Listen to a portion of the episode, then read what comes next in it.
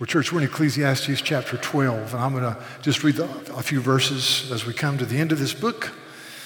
Ecclesiastes 12, uh, again, as I've studied this book, I believe verses or chapters 11 and 12, Solomon is coming home. Solomon walked away from the Lord as a relatively middle aged young man. He's lived a life of living only under the sun, and now he's, he's, he's coming home. So in chapter 12, he, he says this. He starts off with a statement that's very dear to my heart because these are the words that are on the chapel at the Citadel.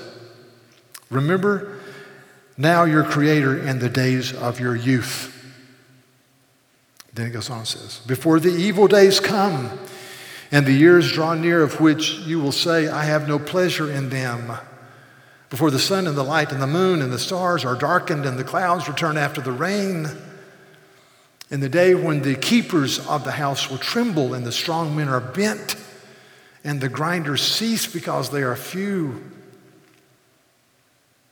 Then on down he says in verse 14, For God will bring every deed into judgment with every secret thing, whether evil or whether good. So, so I'm, I'm going through this issue of Solomon coming home, what's involved in that, why did he come home? I think we have some hints in this passage of, of, of why Solomon came home.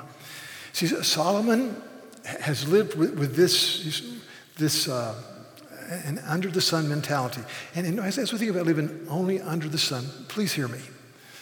That we hear this frequently, the purpose statement of our church is equipping people to pursue Jesus passionately so they can impact their world, their culture. So whether you're an artist or a physician or a mechanic or a housewife or an educator, so you are equipped to pursue Jesus passionately to impact the culture. So, so right now, as we read, as we read Ecclesiastes 12, which is a kind of arcane book in the Old Testament, you're going, yeah, you need to say, how does this impact me? There's a little diagram I've been showing our men on Friday morning.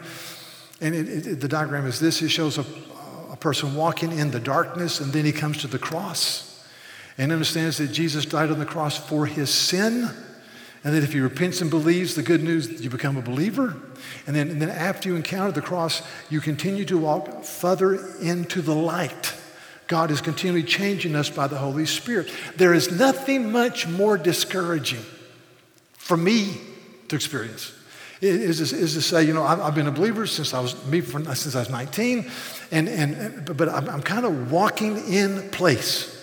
God doesn't want you to walk in place. He wants you to walk further into the light as you live in repentance and faith under the proclamation of the Word of God, prayerful dependence upon the Holy Spirit by men and women who, who persevere and press on. So, so as, as we look at this, the question is how is God pushing me, you, to go further into the light. And there's some incredible lessons in this text. Uh, uh, and, and reasons that Solomon came home. And there's lessons here to, to make us stay home with the living God in his triune glory and grow in our faith. So Solomon's come to this point in his life where he, he lives only under the sun. And this little diagram. So under the sun living, Solomon, it says in 1 Kings that the, the, Lord God said, You should not marry people outside of the covenant community of Israel, non believers, but Solomon did. Solomon married many foreign women. Many is an understatement, 700. And, and the Bible says that these women turned his heart away from the living God to do evil. Twice it says, he did evil in the sight of God. Here's what happened. These, these, these women came in with their foreign gods, and Solomon set up temples for their foreign gods and altars to their foreign gods. And so he started worshiping these foreign gods. And one of the gods that he worshiped was a god that involved child sacrifice. It was just bizarre stuff. And so what happens is if, if you're worshiping many foreign gods, then really God cannot be defined. And if God cannot be defined, then there's no binding authority in your life. I mean, you just, every man does his own thing. And so Solomon, first of all, he said, the Ten Commandments, 10 rules for life have no other gods before you, before my face. You, you don't, there's only one God. Solomon blew by that one. Second commandment don't make any idols. Boom, he blew by that one. Thirdly, don't take the name of your Lord God in vain. He sped by that at 85 miles an hour. Because, because you can't define God. Therefore, the concept of the living God who is eternal and unchanging doesn't have binding authority in your life. You, the reality of God rests lightly upon you. We love to watch, especially BBC shows. We'll get them from the library and we'll watch them. And I'll, and I'll watch a, a series for a few weeks because you can watch it at your leisure. And sometimes I'll just turn to Sarah, my, my wife, and say, you know, these people have been through incredibly hard times, but not once has any character said, you know, maybe we should pray about this. Or, or there's no, there's, there is no concept of a God who is. That is just nothingness. And the character of God rests lightly upon you when he cannot be defined. So, under the sun living involved, God can't be defined. And the second thing is you, you give yourself to what I call Epicureanism, which is the avoidance of pain and the heightened of pleasure, listen, in a socially acceptable fashion. Solomon, if you read the book of Solomon, read his life, he did not become like Howard Stern or Hugh Hefner. He became more like the celebrated, gifted actors and actresses in Hollywood who have a different partner every six to 10 to 12 to 14 months. And they live and they do their own thing and they give money to UNICEF and to World Hunger, but there's no concept of God. I call the shots. I do the thing. This is the way I live. So, so, so that's the way Solomon lived. And, and then he pursues various issues to try to give him meaning. He pursues wisdom, chapter one. He pursues pleasure, chapter two. He pursues the dignity of labor as an end in itself. Listen, as an end in itself. No fulfillment. He pursues money as an end in itself. Nothing. And so when you, when you pursue wisdom, think about this.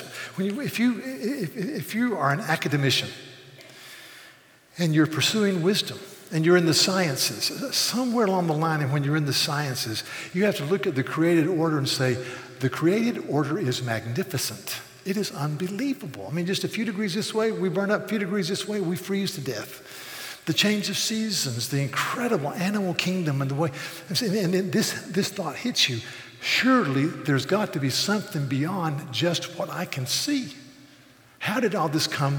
And, and really, if you are under the sun only, you cannot answer those questions, so you don't ask those questions. You, you, you can't bear to ask those questions. If you're in medicine, and, and you're, you're, dealing with these things, and, and, you look at the beauty of the human body and the contours of the ear, or how the eye It's amazing. I, I, I, know very little about this.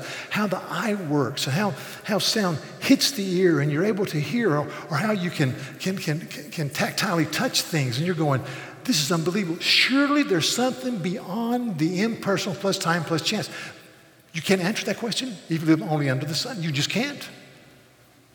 Or, or, or, if you're into liberal arts, which I was, and, and you know nothing about science, and you struggle with basic math, you know, you, you're, you're going you're going to be forced to read if you have a good teacher. You're going to be forced to read Shakespeare or Dante or Milton or the poetry of John Donne, or Kafka, or Sartre, or Camus, or Dostoevsky.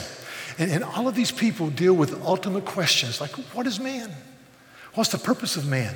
Where is man going when he dies? And, and if you have nothing but under the sun, you know what? You cannot answer them. If you were Solomon lived probably for decades, you, you can't answer them. And so he's, he's this under the sun only living he, and, and, and he, he grows very weary. Let me tell you why. Because there is no big story that holds life together. We call it a meta narrative. This week, the Wall Street Journal had a cover story. It's entitled Suicide and Overdoses Diminish Life Expectancy in America. First paragraph Life expectancy for Americans fell again last year. Despite growing recognition of the problem driving the decline and federal and local funds invested in stemming them. And let me show you this, this diagram. This is a diagram of, of suicides on the left and drug overdose deaths on the right. And then suicide deaths are going up, drug de- deaths are hockey stick. Let me read a, statement from a magazine about this report. The last time we faced such profound losses, the United States was both fighting World War I and confronting, confronting a flu pandemic that killed 675,000 Americans in 1918. Think about that 675,000 Americans. What is claiming American lives now? It's not a pandemic. Yes, the flu is still here and it kills some Americans. But cancer deaths continue to decline, and deaths from heart disease have leveled off once again. However, tens of thousands of Americans died of despair. Drug overdose deaths surged to 70,237 this year, up more than almost 10,000 from last year. And suicide deaths continue their terrible, steady rise since 1999. To put these drug overdose deaths in perspective, the annual total far outstrips the total American fatalities in the Vietnam War. The totals this year are greater by far than American peaks in car crashes, gun deaths, and HIV deaths. And let's keep in mind that these deaths of despair aren't coming during a time of war or recession. In fact, from 2015 to 2017, America enjoyed a period of strong economic growth, declining unemployment, and even a long awaited rise in wages, while Small numbers of valiant American troops are engaged in combat overseas. The average American experiences our present age as a time of peace and prosperity. Now, despair. Here's my thesis. If you have, if you, unless you have a meta narrative, a big story that holds things together, I think you go into despair. You, we're going to talk about this. this. This is a sobering passage. You go in despair, listen, because your body is going to break down. You go in despair because your dreams are not realized, by and large. You go in despair, you've got to have a major story that holds it all together. And listen, for us who are here on this Lord's Day, December the 2nd, 2018, the big story is the living God in the fullness of time, became a man and lived a perfect life and died on the cross for our sins and rose victorious over death, and he's coming again, and he loves us. And there's a future, and there's a hope. So let me just read a few verses about a meta narrative. 1 Corinthians 15 says this, verse 3, the Apostle Paul, For I delivered to you as of first importance. First importance. What I also received from Jesus that Christ died for our sins in accordance with the scriptures, the Old Testament prophecies, that he was buried, that he was raised on the third day in accordance with the scriptures, and that he appeared to Cephas and then to the 12. And then he appeared to 500 men at one time, most of whom are still alive, though some, some have died. He says, Here is the grand meta narrative Jesus Christ, eternal God, in the flesh, living, died on the cross, resurrected, ascended, coming again. See, that, that saves you from the horror of despair. If you have no big story that gives cohesion, then you fall back into nothingness. Here's something from a guy named Calvin and Hobbes. I love Calvin Hobbes. Says, History is the fiction we invent to persuade ourselves that events are knowable and that life has order and direction. In other words, we have to invent a fiction to give our life meaning. Unless you have, church, a meta narrative, you slide into despair. The meta narrative that is true, which is Christ. There's a man named Friedrich Nietzsche. Nietzsche died in 1899 in a in a really a, an asylum. Uh, he was the father of nihilism. Uh, his father and grandfather were both Lutheran pastors. And, and, and Nietzsche had this statement that has become kind of universally thought about and parroted. And it goes like this He who has a why to live can bear most anyhow. This is Nietzsche, father of nihilism, which I, I can't believe he said that. But if you, if you have a reason to live, you can bear almost anything. And that little phrase was picked up by a man named Viktor Frankl, who wrote one of the most magnificent books of the 20th century, Man's Search for Meaning. Viktor Frankl was in Auschwitz. He survived Auschwitz, became a well-known professor in America. And Viktor Frankl said, I saw many, many men and women in concentration camps. And, and if you had a reason to live, oftentimes you fought against death. And, and many of them survived. But if you had nothing to live for, death came quickly. Therefore, he says, he who has a why to live can bear almost any how. And again, uh, Solomon has gone down the wealth path, the pleasure path, the labor path, the acquisition of wealth path. There's a man named Jack Benny. Some of us who are old remember Jack Benny. He died, uh, I think, in 1974. Jack Benny was the son of immigrants from uh, Russia and Lithuania, Jewish people. He was incredibly gifted and, and a really a wonderful man.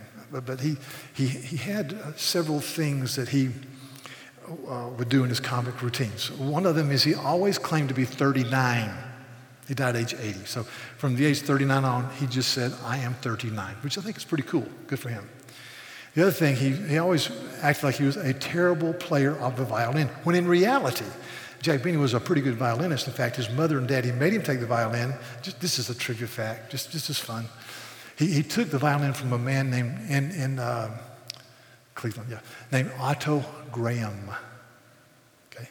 Otto Graham Jr became the most celebrated NFL quarterback of the 1950s, all pro Cleveland Browns. Just if you're ever on Jeopardy, Otto Graham, Otto Graham Jr. So anyway, his, he'd act like he played the violin badly. And, he, and he, one of his routines was he, he was known to be incredibly tight, uh, parsimonious with his money. So in his routine, he was walking through a park and he's dressed very well in New York. And a mugger comes around with a mask and a drawn gun and he says, your money or your life. And Jack Benny always did this. And the mugger says, Didn't you hear me? Your money or your life? And Jack Benny says, I'm thinking, I'm thinking. You know? And what he's saying is that, you know, maybe that's all there is. Maybe it's just, just about wealth.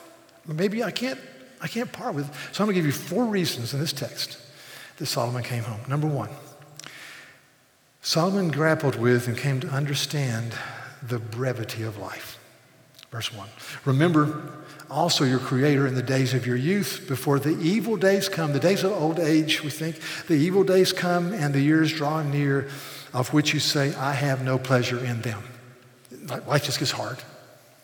Life just gets hard. So, so the brevity of life with diminishing returns, with the death of dreams. See, you, you live with the death of dreams if you're a thinking person. Life is just hard at times. There's a good friend I have. Uh, he was an outstanding athlete in high school and college, and he had a son who was a wonderful boy, and now he's a man, a wonderful young man. But when he was in sophomore, junior in high school, his dad said to him, his son loved basketball. And He was an okay basketball player, but he wasn't go, going to go beyond high school. You could see that, you know, just if there's a Division Five, maybe, but not, not much. And so he said to his son when he was a sophomore, junior in high school, son, we need to talk about after graduation, what do you want to do, where you want to go to school, whatever you want to do. So what do you want to do? He says, Dad, I've decided I want to play in the National Basketball Association. And his dad went, oh boy. You know, he says, his dad's that tall, his mom's that tall.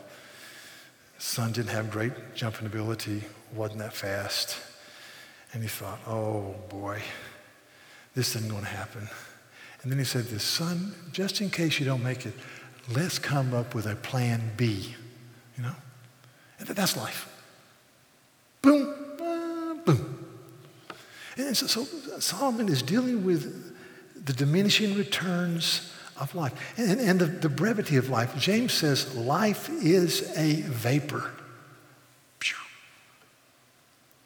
There's a musical called Fiddler on the Roof. It's a wonderful musical. It's about a Jewish family with daughters, and the daughters are getting married. And in, in the song, in the movie, there's a man and his, his wife, and they're in this musical, and the man says, I, I, Man, I, I think about this frequently. I sing this song a good bit. Is this the little girl I carried? Is this the little boy at play? And his wife says, I don't remember growing older. When did they? And he says, When did she get to be a beauty and when did he grow to be so tall? Wasn't it yesterday when they were small? Then they say, sunrise, sunset, sunrise, sunset, swiftly fly the years. Okay, you get older and the years just go boom. And you turn around, and one day this, this little kid that was a seventh grader is now a senior in college. Boom. And as you get older, you continue to deal with the brevity of life. And, and I, we need to deal with that. Life is short. We were, when I was, I was doing, go, I go over my sermon with a bunch of young guys every week. And we were studying Ecclesiastes, and, and there's a guy named Leland Brown who's on staff, a very great guy. And Leland said, Do you think Solomon would have ever written Ecclesiastes if that had Hulu and Netflix? And I thought, That's a great question.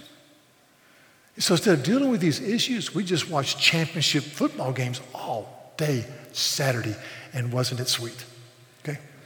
Or, or we just sit on the, the couch and we just watch show after show after show, and we never stop and say, you know, life is short. Sunrise, sunset, swiftly fly the years. But if, I think if you, think that way, think that way with Solomon, you come home. You come home. The, the second thing is, is that Solomon says in a very graphic way, a very graphic way, that our physical abilities will fail. Our physical abilities will fail. And, and he starts off Uh, in verse 2, he says, Before the sun and, and the light and the moon and the stars are darkened and the clouds return after the rain, your, your vision goes.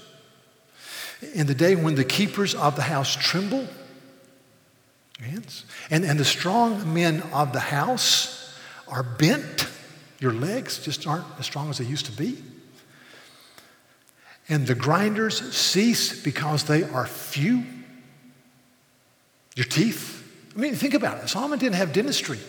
They didn't do root canals. I mean, if you're maybe if you're 60 years old and you have a set of teeth in Solomon's day, you were a modern miracle. So once you get a certain age, what did you have for supper and lunch and even breakfast? Soup. Soup. I have some more soup, thank you.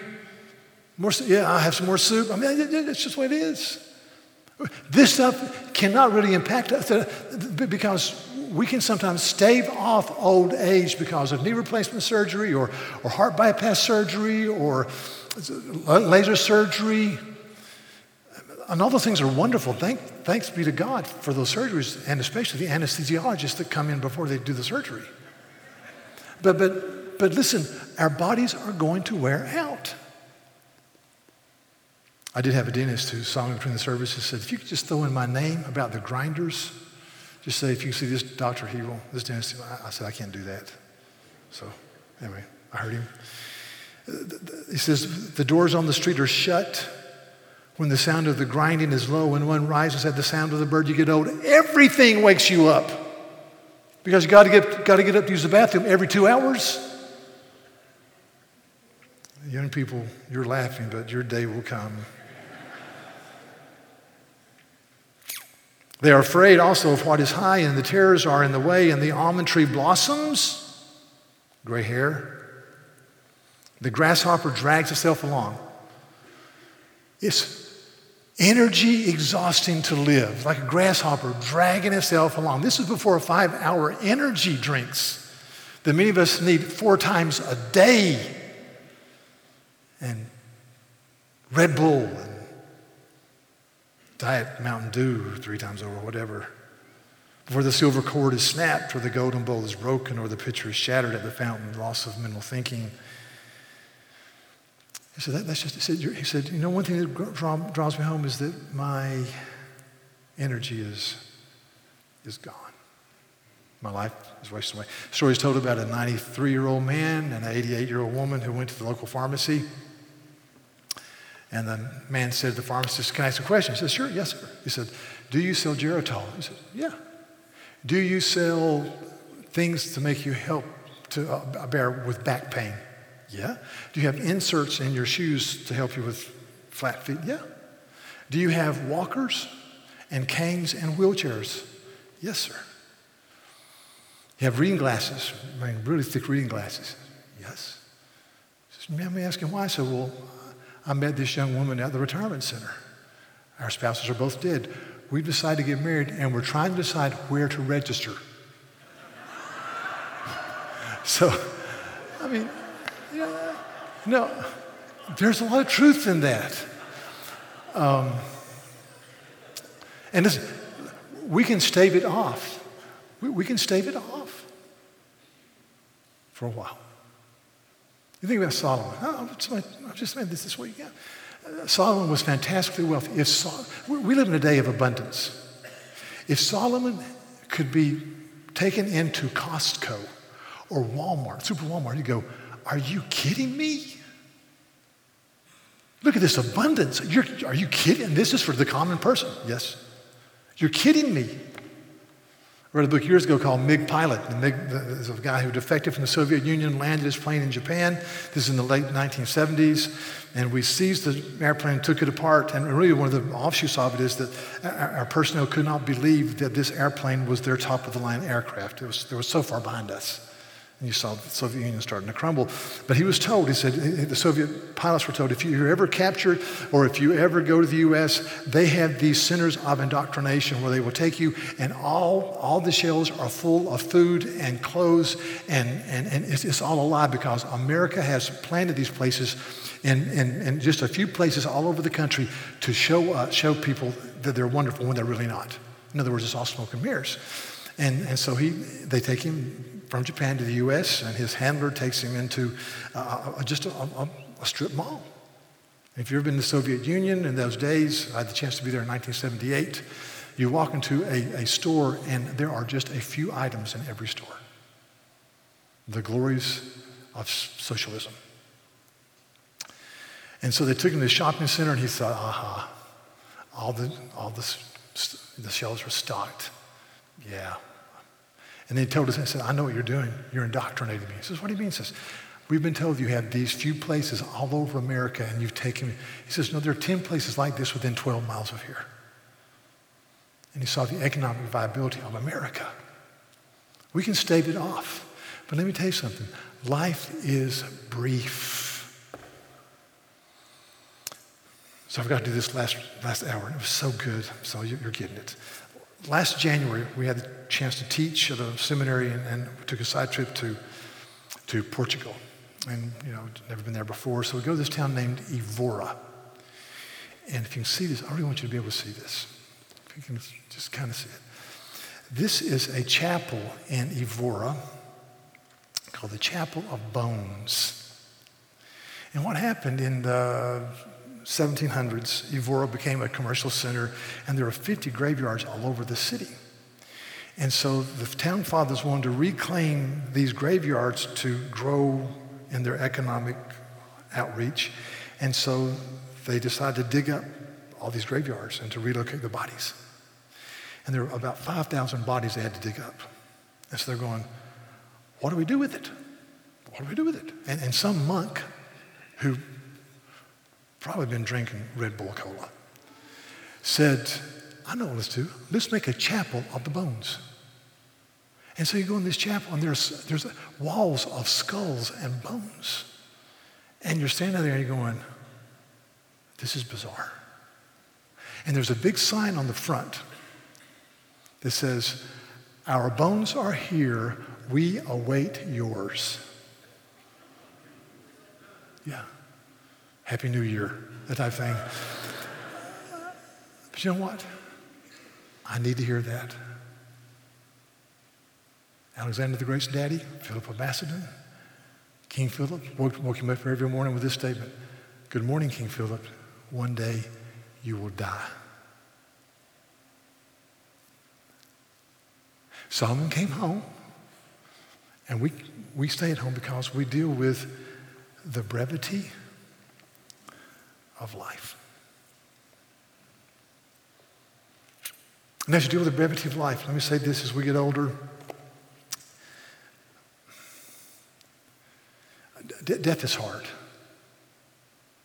Many of you have sat beside loved ones who died, and it's hard. But, but, but let, me, let me say this don't fear death. Believer in Jesus. Don't fear death. Hebrews 2 says that, that, that um, since in the children of sharing flesh and blood, he also partook of the same death of death, he might render powerless him who had the power of death, That's the devil. Don't fear death, because to be absent from the body is to be present with the Lord. Philippians. Philippians says, For me to live is Christ and to die is gain. So, I, I mean, I, I want to live to be older. Well, yeah, older. I don't want to fear death. Now, if you're a Buddhist or a Hindu and you believe in re- reincarnation, you're going to die and just come back again in another life form and try to get it right this time, and the next time, and the next time, and the next time, and the next time. Man, life, that's a bummer. Let's do it again. Let's do it again. If you're, if you're a Muslim, or other people that believe that works get you to heaven. You, there, there's a scale in the sky, and you're really hoping, hoping, hoping that your good deeds may outweigh your bad deeds, and maybe, maybe, maybe, maybe, maybe, maybe, maybe, maybe, maybe you go to heaven. But there's no, there's no assurance. If you're a believer, you shake your fist in the face of death. If I was with a group of men, I'd say, use another expression. You mock death. You say with Paul, Death was your victory, grave. Where is your sting? So, so the brevity of life, but, but, the incredible hope that exists beyond that. Number three, very quickly, the certainty of judgment. You say, well, that's, how's that keep you home?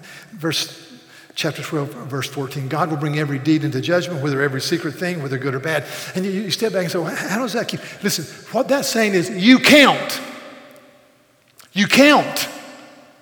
You're so important that your life counts before God. You're so important that you're going to give an account for the way you've spoken and spent your money and loved your neighbor. You count. I, I just can't get over that. That I count. You're not a number at a Baskin Robbins celestial ice cream shop or Ben and Jerry's or whatever. You count.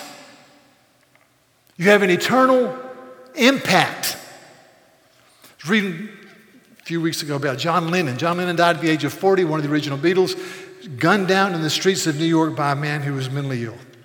40.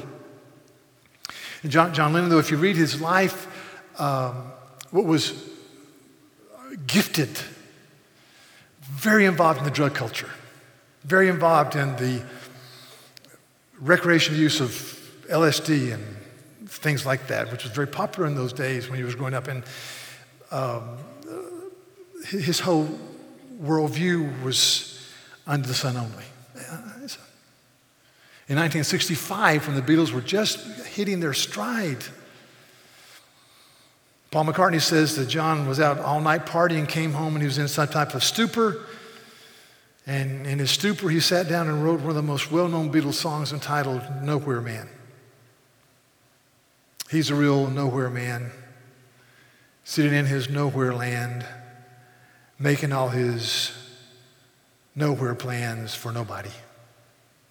Doesn't have a point of view, knows not where he's going to. See? Isn't he a bit like you and me? He says, You don't know where you're going. You're a nowhere man, making nowhere plans for nobody. And that, that, that worldview gives you no place, church, to stand. It says that life is a mistake and you are a mistake and makes no big deal. You make plans for nobody. Doesn't have a point of view, care less. Doesn't know what's coming through, knows not where he's going to. You're not a nowhere man. You're not. You count. Young person, you count. Then, fourthly, very quickly, opportunity knocks. I get that from verse 1 of chapter 12. And then chapter 9 to verse 11, that talks, chapter 9, verse 11 says, uh, Rejoice, O young man, in your youth, and let your heart cheer thee in the days of your youth. And walk in the ways of your heart and the sight of your eyes. And then verse 12, or chapter 12, verse 1, remember your Creator in the days of your youth. And I think what he's saying is, he's saying to young, and I say to young people, I mean high school, college, young adults, young married, people under the age of 40. If you get it together, you have a place to stand. It's in the gospel of dignity and grace, and it gives you a grand theme to hold your life together, and it gives you an authoritative source and a path to run in. And I want that for you. I want you to have a future and a hope. And, and, and it happens, opportunity is knocking right now. In your life, right now, opportunity is knocking. Go the way of the Lord. Build your life on the reality of Jesus. Stand under the authority of Scripture. Opportunity is knocking. You know, Solomon came home because he said, Opportunity knocked, and I closed the door. I didn't answer. Opportunity knocked, and I walked away for decade, decade, decade, and now I can't live with my worldview, so I'm coming home. Don't do that.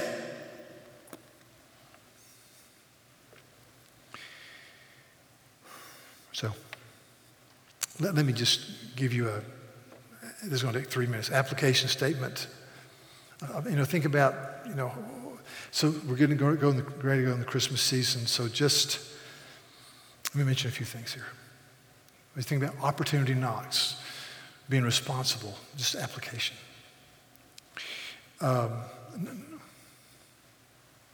number one,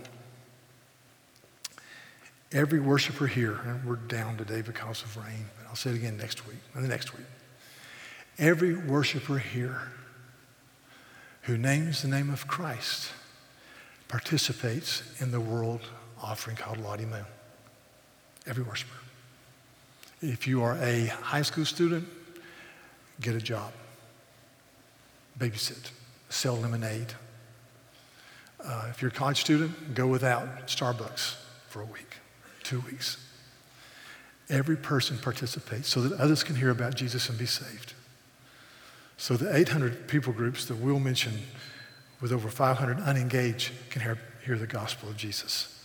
Because there's only one way to be saved, and that's through the work of Christ. So everyone participates. I, I believe that, that, that, for us, that if you have adults living in your home, you're an adult, give at least 200 bucks per adult, at least. And continue your giving to our general budget. The giving has been very good. Thank you for your faithfulness, but this is over and above your tithe, okay? Every person participates. And another way to, to, to just make application, number two, is intentionally reach out to an unchurched friend by means of invitation to a Christmas event. It could be our Christmas music that's going to be here on the 14th and 15th. And you, you, you invite a friend, and you sit here and hear beautiful music, and go out and you get a cup of coffee, and you just talk.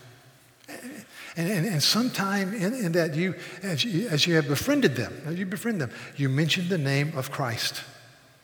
So, you know, what, what do you think? You know, we just heard about all this music. What, what do you think a spiritual person is? Who, who, do you think, who, do you think, who do you think Jesus was? You ever thought about that? I mean, it's just interesting. Low, low bar. Uh, thirdly, we, we live in known, as Christmas approaches, we live in known repentance. Listen, there's not a person here, including me, who does not have something over which they should have repented this week. Every one of us are broken. Everyone here. See, you, you live in known repentance in light of who Christ is. Just, that's just who we are. And, and then you strategize with your community group or your men's group. Uh, how, how do we get outside of our comfort zone to honor Christ this Christmas? So what's, what's interesting is I was, I was, thinking about this. I've been reading through Luke, and you know the story. So in Luke, I think it's chapter 9. Yeah. In Luke 9, Jesus, uh, there's two guys named James and John who are on the inner circle of Jesus' friends. Jesus really spent a lot of time with Peter and James and John. And so they encounter some Samaritans. And, and the Samaritans were uh, part Jew, part outsider. And they had left the pure worship of Jehovah, and they had had this syncretistic faith that caused true Jews to have incredible distress of heart. And so Samaritans were outcasts, they were untouchables type stuff. And, and so they encountered some Samaritans, and James and John, who've been walking with the, the, the, the God of love and mercy, who loved all types of people, they said to Jesus, Lord, do you want us to call down fire from heaven and burn up these people? Always, Jesus didn't answer them. I've always wondered, what did Jesus really think? I mean, these guys, these guys are so really not very with it sometimes, these disciples, which gives me such great hope, you know. And Jesus just didn't, didn't even answer them. And then he goes on. In the next chapter, uh, there's a, a very well schooled, bright attorney. You know this story better than I do. And the attorney goes, um, Good teacher, what, what, must I do to inherit eternal life? And uh, Jesus says, Well, love the Lord your God with all of your heart, mind, soul, and your strength. And love your neighbor as you love yourself. This is, he's an attorney.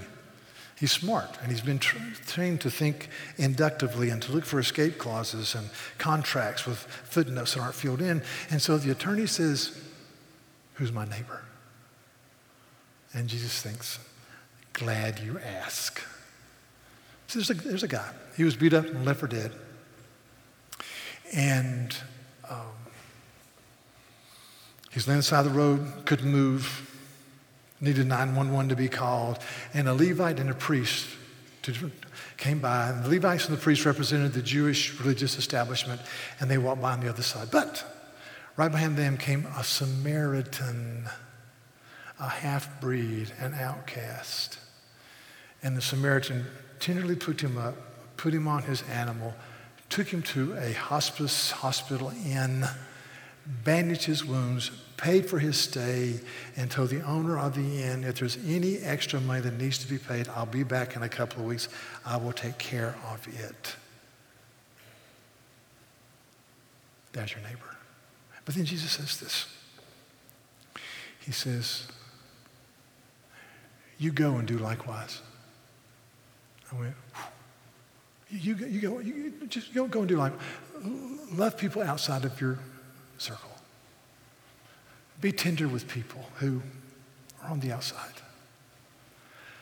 So I read that, and it's, it's easy, church, to, to, read these things and let them just, choo, choo, choo, choo. You, know, you know the story. But, the, but, but listen, go and do likewise. Okay? Go and do likewise. Let's pray. Lord, thank you for the, the day. Thank you for this enigmatic, obscure book called Ecclesiastes that just has hands and feet. And thank you for an honest old king who is probably without a full set of teeth, who is on the last legs of his life, whose hands tremble, who probably has trouble hearing and he's lamenting the fact that he walked away from the fountain of life as a young man. And I, I, pray that we would run to the fountain of life, whose name is Christ, and you'd use us. Lord, we want to be the people you've called us to be. So teach us in Jesus' name. Amen.